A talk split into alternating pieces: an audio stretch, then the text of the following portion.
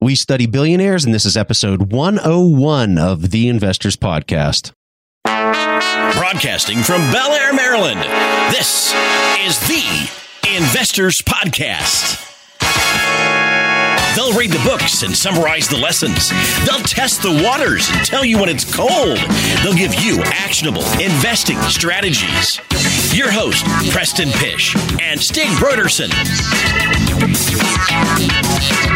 Hey, how's everybody doing out there? This is Preston Pysh, and I'm your host for the Investors Podcast. And as usual, I'm accompanied by my co host, Stig Brodersen, out in Seoul, Korea. And today we read a book, and this one was really a lot of fun for me. I, I really enjoyed this book. I don't know if Stig, did you like this or? Yeah, that was really interesting and very different way of looking at leadership and success. I don't think we covered this angle before, Preston. Yeah, so this was good. So the name of the book, since we didn't tell you, the name of the book is Creativity Inc. And this was all about the founding of Pixar. This was written by Ed Catmull. He was one of the key founders of Pixar. And so he wrote this whole book. And what he really captured in this book was a couple different things just from like a top level point of view, he tells his story of how he got involved in making 3D animation movies. And then he really gets into this idea of how do you create a business that focuses on creativity and doing things that have never been done before. And then more importantly, how do you protect that business from becoming obsolete as more competitors enter the market and time marches on, how do you continue to keep that startup feel and that creative energy flowing within the business? So this was really interesting. Now, I want to highlight, you know, our show really tries to study billionaires and how people kind of achieve at that level. I do want to caveat this episode that Ed Catmull's his personal net worth, the guy who wrote the book, is around $10 million. So he's way off the mark of being a billionaire. But I will say that he took a startup company, Pixar, and he was one of the key people that helped Pixar grow to this $7.4 billion valuation whenever it was sold off to Disney. And Ed was instrumental through that entire process, along with Steve Jobs, who was really the main guy who owned all the equity in Pixar and was funding them through all of this while they were not profitable and really kind of gave them the start. So this is really kind of a story of Steve Jobs and Ed Catmull working together and a few other key players kind of building Pixar into what it was. So that's why we chose this book. So, Stig, you liked it. I liked it. So, what I'm going to do is just kind of tell the story of Ed Catmull, kind of starting off, and Stig's going to chime in and kind of help me out. But then the thing that I really want to talk about are the four things, and Stig, I know, has a couple things that he wants to hit of really the key findings that Ed came up with that really kind of set Pixar apart from all their competitors and how they were able to dominate this market. And I really want to talk about how they really kind of completely changed the landscape of creating animation films. So we'll talk about that kind of in the second half of the show. So, to kick this off, let's talk about Ed and his story and his journey of creating Pixar. So, he starts off the book with this amazing story about watching at a very young age. Do you remember his age, Stig? Like 12 years old? Or, I mean, he's like a young kid, mm-hmm. right? Yeah. But at a young age, he watched this video of Walt Disney and Walt Disney was describing on this video how he has achieved so much success with animation. And his big point was that with the characters that he draws, he wants the emotion and the expression in their face to really come to life so that you can feel the emotion coming through that cartoon character. So if you were going to animate for Pixar, they animated a lamp that's like their logo kind of jumping across the screen and then it kind of turns and looks at you and does like this thing that you actually think that that's a living object. And that's really what Walt Disney was describing in this video that Ed Catmull watched as a young kid. Well, that video had such a profound impact on Ed, even through adult life, and he never really forgot this interview with Walt Disney. It had such a profound impact on him. And so like I said, Ed went on to major in college in computer science. He then started working for an ARPA, which is the one that I'm a little bit more familiar with is DARPA, which is this government organization that they put a bunch of money and they invest a bunch of money into. And the government makes these large leaps in technology and technological advancements because they're funding things that are like a 10x jump in capability. They have like these moonshots, if you will, in capability. So Ed Catmull went to work for this at the time when he worked there. It was called ARPA. And one of the things that he did at ARPA was he was one of the pioneers, one of the first people that was creating uh, 3D animated objects on computers. And when he was doing this, it was at a time where really kind of 3D animation, there wasn't much processing power on the computers that they were using to actually do this well. Like the objects that they were building were really generic and really basic. But Ed went through this. He ended up going to New York. He worked out in New York for a bit. And then he finds himself working for George Lucas under Star Wars. And George Lucas actually stood up this division where George Lucas was really trying to leverage computers and computer animation into his original three Star Wars movies. And so he brought Ed Catmull out to really kind of run this division of 3D animation and trying to mix it and synergize it with the way that they did special effects, just, you know, the old fashioned way with the Star Wars movies. So this was really kind of where Ed got his start. He worked with George Lucas. He talks a lot in the book about how George influenced him, which I found to be a really interesting discussion. I'm sure Stig. And so he worked under George Lucas and just really kind of had a lot of influential moments and learned a lot from George Lucas's leadership style. So that had a profound impact on him as he went on to be the president and kind of run Pixar later on down the road and a lot of George Lucas's qualities kind of come out in his leadership style. Yeah, Ed was very impressed by George Lucas's determination for what he's told Ed was either you do it or don't do it. Don't try doing something. That really leaves you room for a lot of failure. And this was definitely something that Ed brought with him to Pixar later on, as we'll cover later. Like he made a ton of mistakes, but it was not like, yeah, let's see how this goes. It was more like we're doing it and we might fail, but we are doing it. And that was a point that I really liked. So Pixar gets more advanced in their graphics and their animation that they're able to do. And they kind of get to this point where they're really kind of starting to make things that look like I don't want to say it looks like the, the caliber of things that they're doing in today's day and age, but they're starting to make these 3D objects that are able to move and kind of move around the screen. And what I love about this book is he talks about how even back when he was a computer programmer and he was just starting to work on 3D technology on a computer, how his goal in life was to create a full motion movie with three dimensional objects on a computer. So this was like something he wanted to do when he was in his 20s, like way before the technology was even there. He wanted to make a movie. And this was something that he just kept telling himself, this is what I'm going to do. I'm going to eventually be able to do this. And it just seemed like he, along the way, like that was probably never going to happen. But he, he stuck to that dream and he stuck to this goal that he had and so it was just amazing to hear the development of that. But for me, it was amazing to hear that at such a young age as he was going through the story of how this all unfolded. So got to a point where George Lucas really kind of, you know, he's finishing up some of the movies and some of the technology, I think was a little bit further behind than where he saw it. And more importantly, George Lucas needed to raise some money for his follow on films because they got in some budget concerns and things like that. So for George Lucas, it kind of made sense hey, I can raise some money if I spin off this 3D animation company that I kind of started on the side to take care of things. And so he started looking for potential buyers to try to sell Pixar, the division that he had created, off into other things.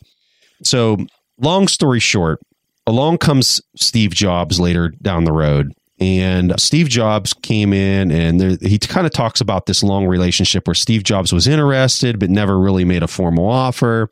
And eventually, Steve Jobs bought Pixar. And this is after he was ousted from Apple. Yeah, and the whole dynamic between Steve Jobs and Ed Catmull was just really interesting. And I think a lot of people have probably heard about how a lot of different businessmen and women over the years have trouble working with someone like Steve Jobs because, especially in the early stages of his uh, career, he was very, I want to call it eccentric. And Steve Jobs always seems to know the right answer, but he didn't always agree with Ed. So before Steve was actually acquiring the company, Ed was asking him, So what if we disagree about a management decision? How's that going to work? And Steve Jobs' response were, I would just explain it to you until you understand that I'm right. And I, I just found that hilarious. Think about having a leader like that. I'll just explain it to you until you realize that I'm right. Well, and um, Ed's, Ed's question, just for, for a little more context on what Stig's saying. So Ed asked this question to Steve Jobs whenever he knew he was a potential buyer of the company. So Ed was kind of like feeling out all these new bosses, if you will, like, do I even want to work for this guy if he buys the company? And that was one of the questions. And and basically Jobs' response was, Well, I'll just I'll just keep explaining it to you until you agree with me. By the end of the day, whenever they start working together, Ed said that if they didn't agree, there are usually three things would happen, and they were equally likely. And he said that one thing is that he would discuss it with Steve, and he would actually sometime realize that Steve was right. And other times they would discuss, and Steve would say, Well, you're right, Ed.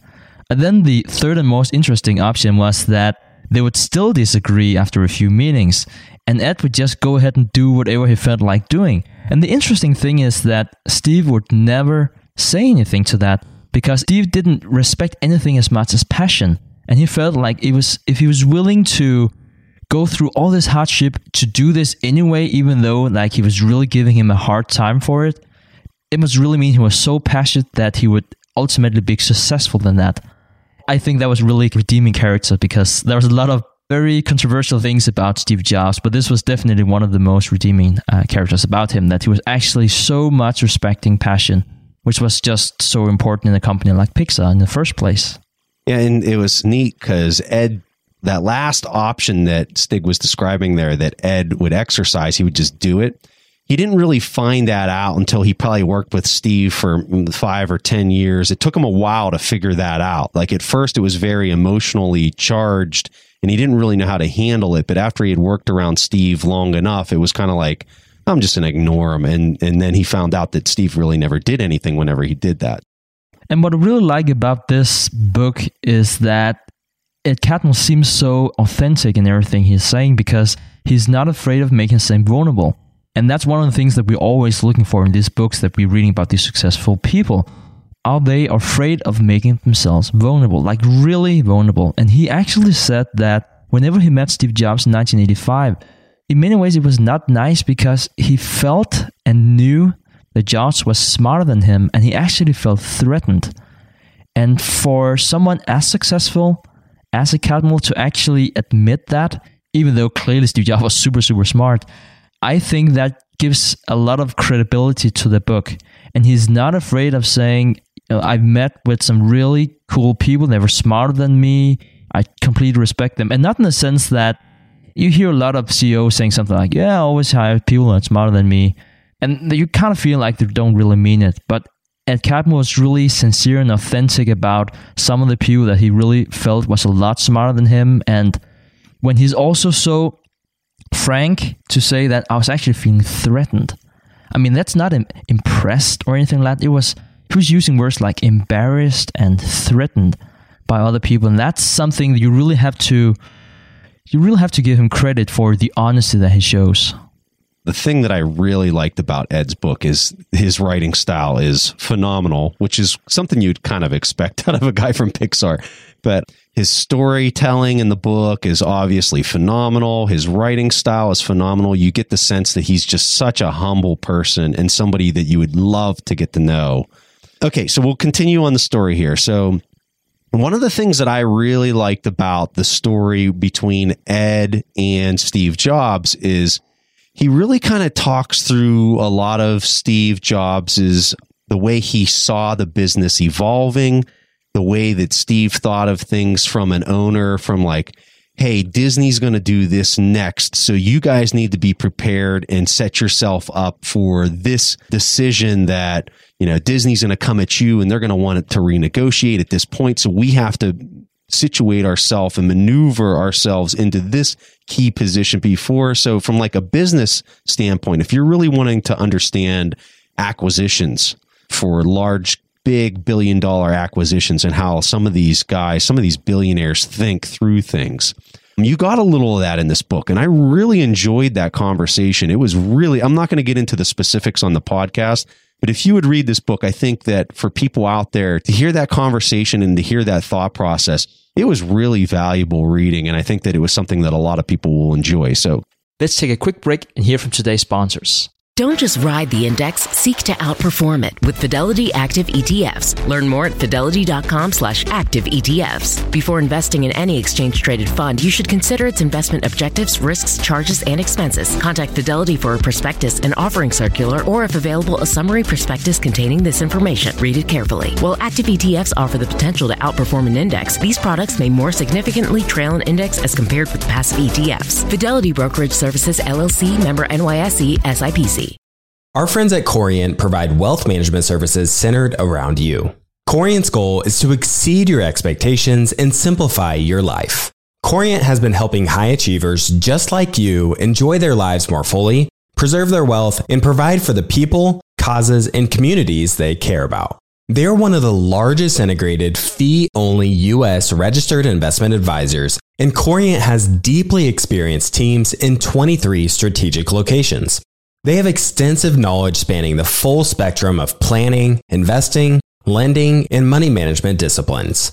The teams at Corient put the collective power of their expertise into building you the custom wealth, investment, and family office solutions that can help you reach your holistic financial goals, no matter how complex they may be. Real wealth requires real solutions. For more information, speak with an advisor today at corient.com. That's spelled C O R I E N T dot com. That's dot com. When Rainn Wilson had a great idea, he turned to AT&T Business. They assured him no matter how out there his idea may be, they had his back. So he came up with this, a talking pillow designed to put you to sleep, backed by a reliable network and the only network with built-in security controls. And thus, Sleep with Rain was a hit. Take your business to the next level at business.att.com. That's business.att.com. All right, back to the show. Yeah, and just really short, it was like Steve Jobs was explaining about the timing of different events, and he was saying, Oh, yeah, we know that Disney wants to acquire us. We need to be successful. We need to create Toy Story. That was, by the way, a type of move that was never seen before. And they even had to invent new technology to make that. Steve Jobs was like, yeah, we're just going to invent new technology. Then we're going to create a new movie. It's going to be number one. Then we're doing the IPO one week later. Like, and he was actually doing all these things like they would happen. He was doing the whole roadshow, the whole raising capital and everything, just like it was 100% certain that Toy Story would just be a blockbuster. And it was. And then Disney, one week later or something, actually called them and renegotiated the contract just as he said. And they offered him what seemed an obscure amount of money, but it was exactly what Steve Jobs actually predicted. So, as Preston said, there was a lot of great details in the book about this acquisition, but it was really impressive to see how certain Jobs was that certain things would happen, and it was exactly how it played out.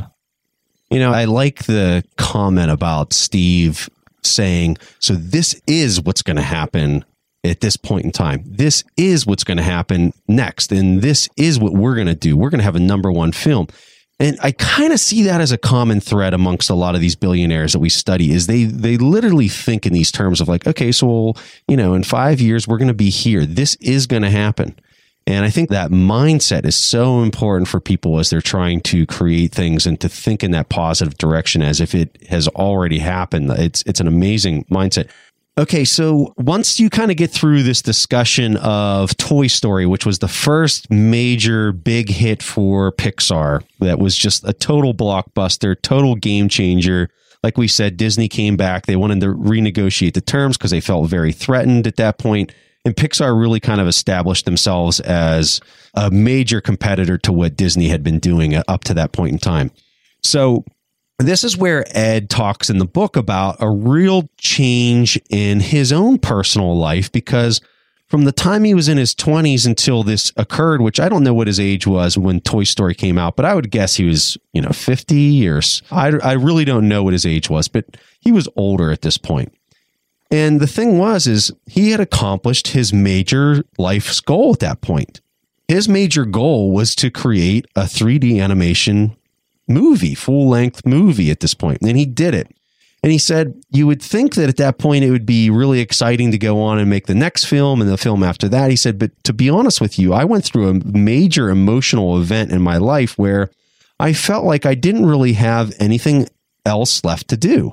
He really never felt so lost in his life as the way he described it in the book. And so he said it took him a full year to really kind of grasp but what it was that was next for him to do. And the thing that he kind of settled upon and that really kind of gave him the passion and the motivation and energy to kind of move forward and move on to the next thing was this idea of how do I preserve and protect Pixar at this point from becoming like so many other creative companies out there that die and lose that touch, that initial foundational touch that the whole thing was all about in the first place. And so he really kind of sets off on this journey of trying to capture what are those things that protect your company and protect your creative company specifically to maintain this standard. And that's what Stig and I are going to kind of outline right now of what we, because he talks about a bunch of things. He really kind of goes in this whole different direction and talking about their leadership style at Pixar, they talk about how once Disney bought them, Steve Jobs helped to negotiate that Ed would be in charge of not only Pixar now, but also all of Disney animation. And as Ed took on Disney animation, they had all these problems because the management style within Disney was very robotic and not very creative at this point. And so he talked about that process. He talked about how he tried to preserve the process at Pixar, and he threw out a bunch of different things. And what I did is I made a list of the four things that I found to be most important that he talked about. And so I know Stig might have a different list and he might have the, some of the same stuff. But what we're going to do is just kind of a back and forth on our four main points of what we kind of captured for that idea. So the first thing that just from an overarching point of view that I found, and this was more from the way Ed described things than the way that he directly told the reader what he thinks people need to do. And the number one thing that popped into my head after reading this whole book was the idea of humility and being humble. And that really comes from the way Ed was a leader. And, you know, I've never worked at Pixar, so I might be completely wrong. You know, if you're an employee, you might think that Ed's a total jerk, or, or you might completely agree with this. But from the information I gathered from the book and from reading his comments, he came across to me as being a very humble person and a person who doesn't see himself as being this big shot president of the company and the guy who's running the show. He was more of this figure that, yeah, I'm the president. And if you guys can't make the decision, I will make the decision. But I'd rather sit in a meeting and allow everyone to take part in the creative process and be that balanced person that just provides good, candid feedback. And I want every person to be a part of that process. And so his humility to me was such an important part to the success that he has had with Pixar and Disney animation because they went on to do big things. As soon as Ed took over, you saw them start having some enormous hits as far as the movies that they started making. So that was my first one. I want to hear what Stig got for his. I think my first point is sort of like piggybacking what you just said. And it's about how people interact. I actually have another point about interaction too, but in the interaction terms of can everyone really speak their mind? And this is actually, I think it's within the first two minutes, something like that in the book, where he talks about at Pixar, they used to have like table cards. So they would say a Catmull CEO or whatever other name and title you would have. And the problem about having that, it might seem practical, it should be avoid confusion, is that people go into a certain role. So it would say, you know, John Smith, creative designer. And when you're put in a box, you are not creative. That's basically what he's saying. And he was also very humble about that the good ideas didn't always come from the top. Like everyone should be able to participate. So for him, it was about creating the environment. That was also some of the points that Preston was touching on before, but creating the environment to empower your employees and make them thrive. And Ed he's very humble about him being at the very top, and that's not always a good thing. He said that at some point in time, he felt like there was actually no problems in the company. Like no one was showing up late, no one was like ever rude. Everything seems to be completely perfect. And he questioned that and he said, Is that because everything is perfect now, or is it because my reality is very different from the reality that my employees experience? And what he figured out, probably not surprising when you hear it, but what he figured out was that it was just his reality because he was now the CEO of this big corporation. Then people would behave differently around him. They would give him more attention. They would listen more to his ideas. Like, that was not the way it actually worked at Pixar. Everyone couldn't just speak to each other the way they wanted to. That was really strict hierarchy, which is not always good in creative environment. So again, this speaks about his humility as well, and also speaks well of him in terms of being open to the idea that his reality is not everyone's reality. And I really like that point. So, my next one is refinement.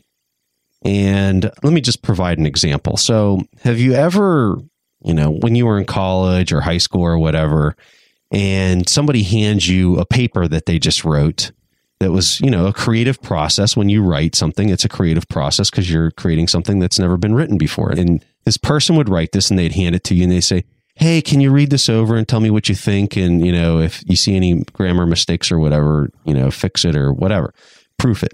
So, what I find, and this is so common in so many people, is when they write something, they literally just finished writing it. They hadn't even read the whole thing from beginning to finish, and they've already handed it off to you to review for like the final product. Like they're getting ready to turn it in, and they just want one person to look at it. And you can tell when you're reading it for the first time that the person themselves that wrote it never even refined it themselves. They just looked at it, they just typed it, and that was it. And I read a book a long time ago that was very influential for me as far as writing. And the title of the book is The Elements of Style.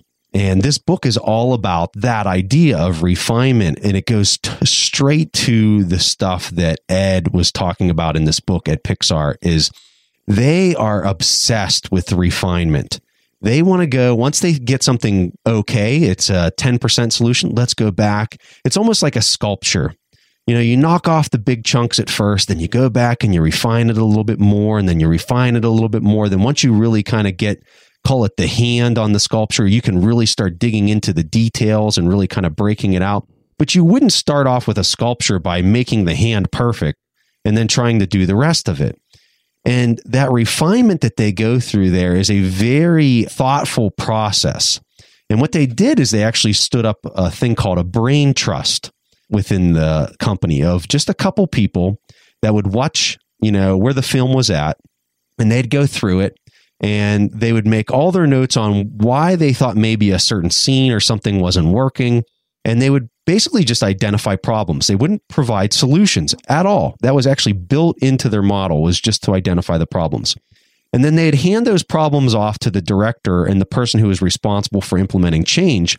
And that person could look at it and either A, make the change, or they could completely disagree with it. They had that latitude to, to act in the direction that they wanted. But this brain trust acted kind of like the audience and the viewer, if you will, to provide feedback and comments. And they constantly were going through this refinement phase in order to make their product perfect and optimal. So, kind of going back to my initial example of writing a paper, I know you've also been handed a paper from a person who has gone over it 10, 20 times and you're reading and you're just like, this is amazing. This is, this is phenomenal. And that's a result of refinement. And so I think that when you talk about the creative process, it's so important to just go back, get many opinions. Some of them you're going to agree with, some of them you're not going to agree with. But you got to go back and you got to really, really work at things in order to make the quality just amazing. And that's something I really captured out of Ed's comments. Yeah, really seemed, in that the quality was just so important for everyone. And that's also a part of the mission and part of the, of the purpose. Whenever they're doing, I think it was one of the Toy Story movies as well, but apparently it shouldn't be got in the theaters. It should be like a video version. It was really stressful for everyone because they felt that the quality was not good enough. And I really like that about an organization. Like if everyone is stressed out about the quality and not so much in terms of, well, they're actually pretty sure it would make a decent amount of money but it seemed like people didn't care about that too much. It was more about, well, quality, because that was the purpose why they were there. So that was my third selection as well, Stig, was about the quality. But where I would like to maybe even comment on that a little bit more of like, so why are they so obsessed with pumping out top quality? And what it really comes down to is they care about their customer. They care about the viewer so much that they do not want to give them a bad product. So it's actually customer focus when you kind of pull back the onion a little bit more on it. Like, okay, so why are we so obsessed with quality? Is because we want to make our customers extremely happy. And I think that where a lot of businesses miss the boat on when you take that approach of focusing like a laser beam on the customer, what you're actually creating, what the benefit of that is, the long term benefit. And I think that's the really key word here is the long term benefit is that you are creating a brand with power over the long term. And so that's why when you look at Steve Jobs with Apple, quality was like there was nothing more important than the quality of the product. You look at Pixar, which, you know, Steve Jobs owned it for the longest time, and Ed shared that vision of quality with him and that focus on customer experience. And that's why the brand got so strong. And what a common theme that we see. I mean, Amazon, you name it, any big major company out there, and that is how they operate. They are so focused on the quality and the customer experience. Let's take a quick break and hear from today's sponsors. Hey guys, do you ever wonder how investors like Peter Thiel have Roth IRAs worth billions? Many do more than just save a portion of their income, invest it in the stock market, and cross their fingers and hope it grows enough to retire on. The secret is they use something called a self directed IRA, which has all the tax advantages we love, but with a twist. Instead of being stuck with stocks, bonds, and cookie cutter options, a self directed IRA with New Direction Trust Company allows you to invest your retirement savings in what you know and what you're passionate about. From real estate to startups to gold and silver, there are nearly unlimited investment options. You could even finance and set the terms of a loan. You name it, NDTCO will help you fund it. We're not saying you'll be the next Peter Thiel, but we're not not saying that either. Because his secrets are now your secrets. Check out New Direction Trust Company and self directed IRAs today at ndtco.com and unlock the potential of your retirement savings. That's ndtco.com. Kyle, you're connected with a ton of different investors and portfolio managers, and you're just really in the know on a lot of these things. How do you keep up with all the day to day headlines for your portfolio companies? Yeah, so I used to have a ton of issues with this, and that was until I started using Yahoo Finance. Really? What's so great about it? So Yahoo Finance is awesome. I have my whole portfolio entered and I can easily see all the top headlines to keep up with the recent news. And each day you get an overview of the major global events that might be moving the market. So I'm ready to easily pounce on any opportunities that come my way. What else can you do on Yahoo Finance's platform? They also have a number of cool features, including a tool that lets you link all of your investment accounts, analyst ratings, and independent research, as well as the ability to create customized charts. Well, now I know that the audience is really going to love this one. And actually see they have 90 million monthly active users. For comprehensive financial news and analysis, visit the brand behind every great investor, yahoofinance.com. The number one financial destination, yahoofinance.com. Take your business further with the smart and flexible American Express Business Gold Card you can earn four times points on your top two eligible spending categories every month, like transit, U.S. restaurants, and gas stations. That's the powerful backing of American Express. Four times points on up to $150,000 in purchases per year. Terms apply. Learn more at americanexpress.com slash business gold card. All right, back to the show. One of my high points is about failure. And I really, I always like this discussion about failure. And I think action speaks louder than words because a lot of companies are saying, yeah, it's, you know, it's okay to fail, we'll learn from our mistakes. But I don't think that many companies are actually really, I wouldn't say passionate about making mistakes. I think that would probably be wrong to say that, but really accept that as a premise of doing great work. Clearly, this comes from the CEO, but he actually brings up a very interesting example in terms of failure.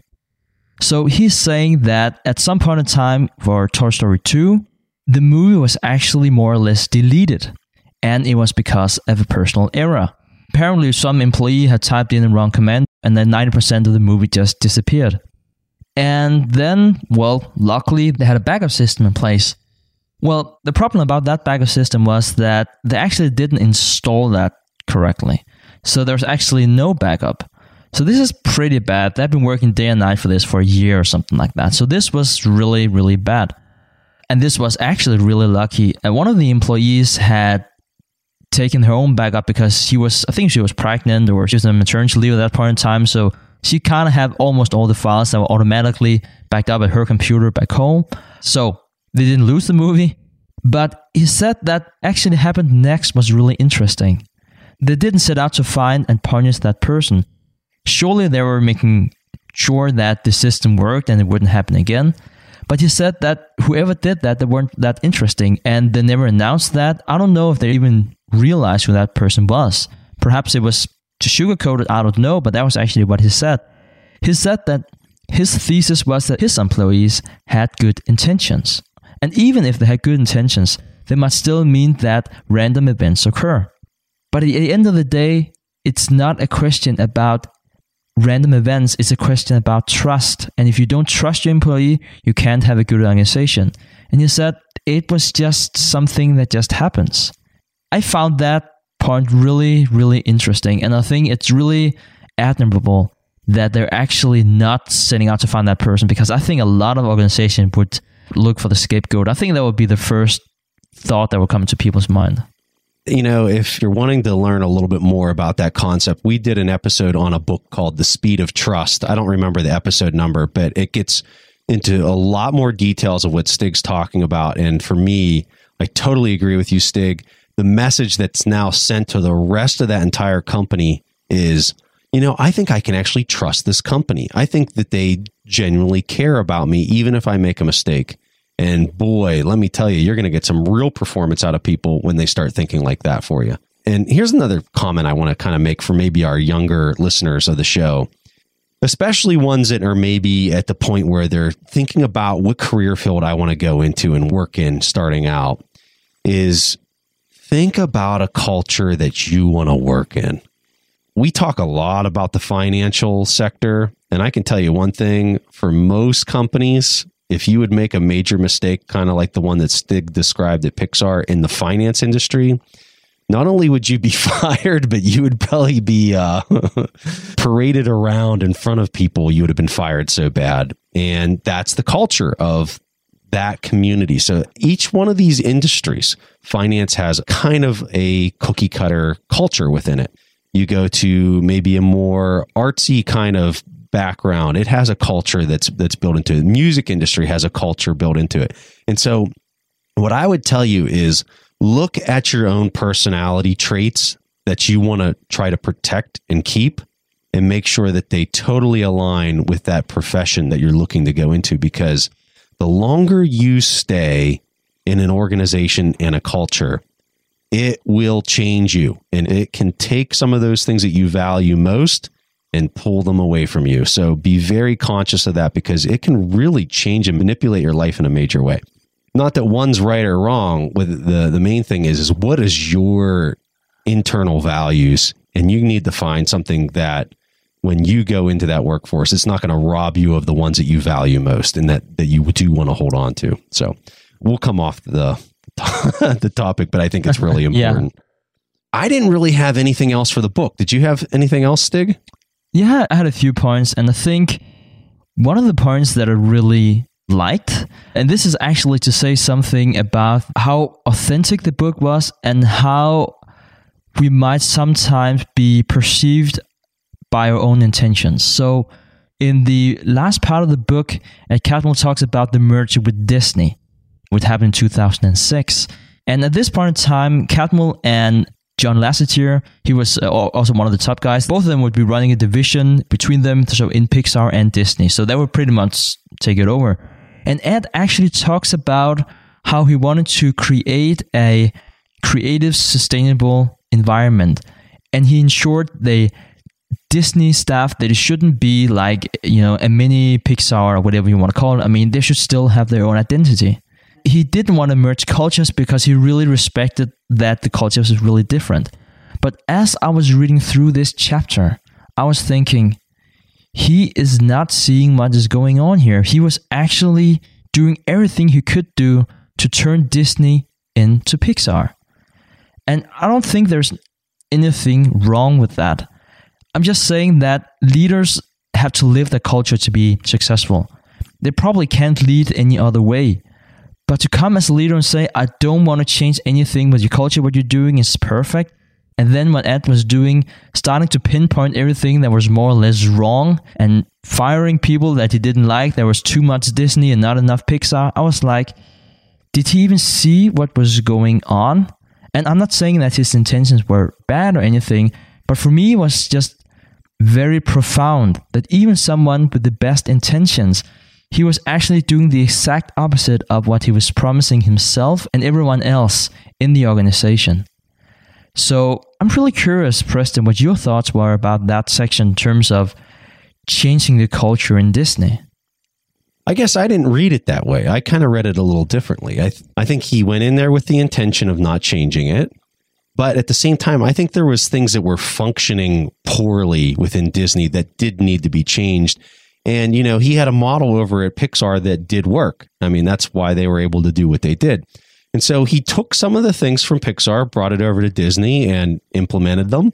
And people that I think he removed from Disney were the people that could not sit in a room and take criticism well or provide comments of criticism to the group and just this kind of open kimono type sharing of information and being open and honest. If you didn't fit that way of interacting, then you just weren't a fit anymore. And I think that that was a little bit different to the previous Disney culture that existed. And I think that that was a good change. So I guess I just, I read it a little differently than you, Stig. I, I really did. Yeah, and I'm pretty sure we agree with this, Preston, that he was actually turning the culture into something that was better. I actually think he did that. But I think in that sense, and perhaps this is because there's actually no really good solution to this, sometimes it seemed to me that Ed was looking too much at symbols and not always at the reality. So, one of the things that he said was it was very important for him to personally thank each employee, to tell them how much they uh, meant to him, and to applaud their effort. When, whenever I read that, I felt, well, that's you know that's really really nice. And in the way he told the story, it felt like one big family. Now, I've been on the receiving end of that whenever I was an employee, and I had the CEO that, well, he actually knew my name because I was at my office or I don't want to say my office. My my tiny cubicle was just outside his office, so that was actually why we knew each other somewhat. But he had no clue about what I was doing, and he was walking around an entire day in the company and you know shaking hands and telling everyone like specifically how important had been. But I just found that so insincere. I mean, I think the intentions was good and the intention is really important, but he had no clue about like 95% of the staff, and it just seemed like to me, it had the opposite effect. Whenever I read something like this, I'm also very cautious about what people are saying and what's actually the reality. And I'm really sorry if this comes out as something that's that's negative. I can see Preston, you have a you have a point, so I'm curious to hear that. Yeah, so I I want to talk more about this handing out the checks thing. So it's interesting because whenever I read the story of in the book about Ed doing this, I got a very positive vibe from it as I was reading it. And then as I hear your story, Stig, I can also understand and see that viewpoint of how you would have experienced that. And what I think is really the key variable here is in your scenario, you felt like you understood the true intent of your manager. And that was, you know, managers always hand out the checks and they go around and that's what they do. That was in your in your example, that was the intent that you read on that manager that you had at that point in time. Now, the people at Pixar might have had a completely different read on Ed depending on how they viewed Ed. If it was a very genuine thing that he really wanted to go get to know them. Hey, what did you work on during this film? I really want to know what you did. You can tell, and this is the thing that I found in life, is that human beings can sniff out an intention faster than anything on the entire planet. Okay, that's what I've learned. And so if you buy into that idea and you're listening to this, make sure that if you're doing something and your intent is to really just kind of not be sincere, be genuine, but it's actually self satisfying what you're doing, people know that immediately. It's not something that they actually have to be told or something that you have to disclose or hear from another person. They can sense it immediately, whether it's genuine or fake. So pay attention to your intentions because everyone around knows what they actually are. Interesting, and thank you for showing me the more positive angle. It could be really interesting to see what actually happened. I think we all have tried to be appreciated by your superior. It's just very different if you feel like that person actually knows this about you and are telling you that it's you're doing a good job. And then if another person is looking at you, he kind of know who you are. He might even know your name, and he's saying something like XYZ. I really appreciate your effort and what you have done for this company. We couldn't have done this without you. And then you just hear him say the same thing to the person sitting in the cubicle right next to you. And you just feel, oh man, we're just wasting each other's time. or or he has his assistant say, okay, the next person is Stig Brodersen. He did yeah. he did X, Y, and Z, and you should thank him for this. Which oh. happens. I mean, I have seen some of this just ridiculous behavior. But you know what? If as a leader, and I guess we're getting into more leadership discussion here, but as a leader, if you go up to the person in their in your workforce and you say, hey, Stig, you know, hey, tell me all about what you've done this last month. I really want to get to know you. Hey, which what's the name of your wife? You know, do you have any kids? Like, have a candid conversation. It's obvious he doesn't know you. You don't really know him, but when you're candid and you just have a pure intention to get to know the other person, man, it makes such a difference. People buy into it. People respect that. They, you know, you're being real. You're being sincere. All right. So, guys, sorry to kind of get off on a divergence. As you guys know, we like to teach other things than just value investing and all sorts of stuff that we kind of go off on a tangent. But we feel that it's very important information to talk about some of these things, and we enjoy talking about it. So that's why we go off on some of these tangents sometimes. In short, Creativity Inc. is the name of the book. We're going to send out our free executive summary of the book. It's like five pages long here. for anybody that's on our email list. We don't send out any spam. So make sure you guys sign up on that to get our executive summary of the book. I really like this book. I think it's a really important read for people that are looking at a couple different things corporate culture. How do I create a brand that will be enduring? How do I become more creative as a person? If you're in a business that requires creativity, this is a fantastic read. And just if you're kind of interested in the whole Steve Jobs Pixar kind of business, I think it'd also be a great read to pick up. All right, guys, that was all that we have for this episode. We'll see each other next week. Thanks for listening to The Investors Podcast. To listen to more shows or access to the tools discussed on the show, be sure to visit www.theinvestorspodcast.com. Submit your questions or request a guest appearance to the Investors Podcast by going to www.asktheinvestors.com. If your question is answered during the show, you will receive a free autographed copy of the Warren Buffett Accounting Book. This podcast is for entertainment purposes only. This material is copyrighted by the TIP Network and must have written approval before commercial application.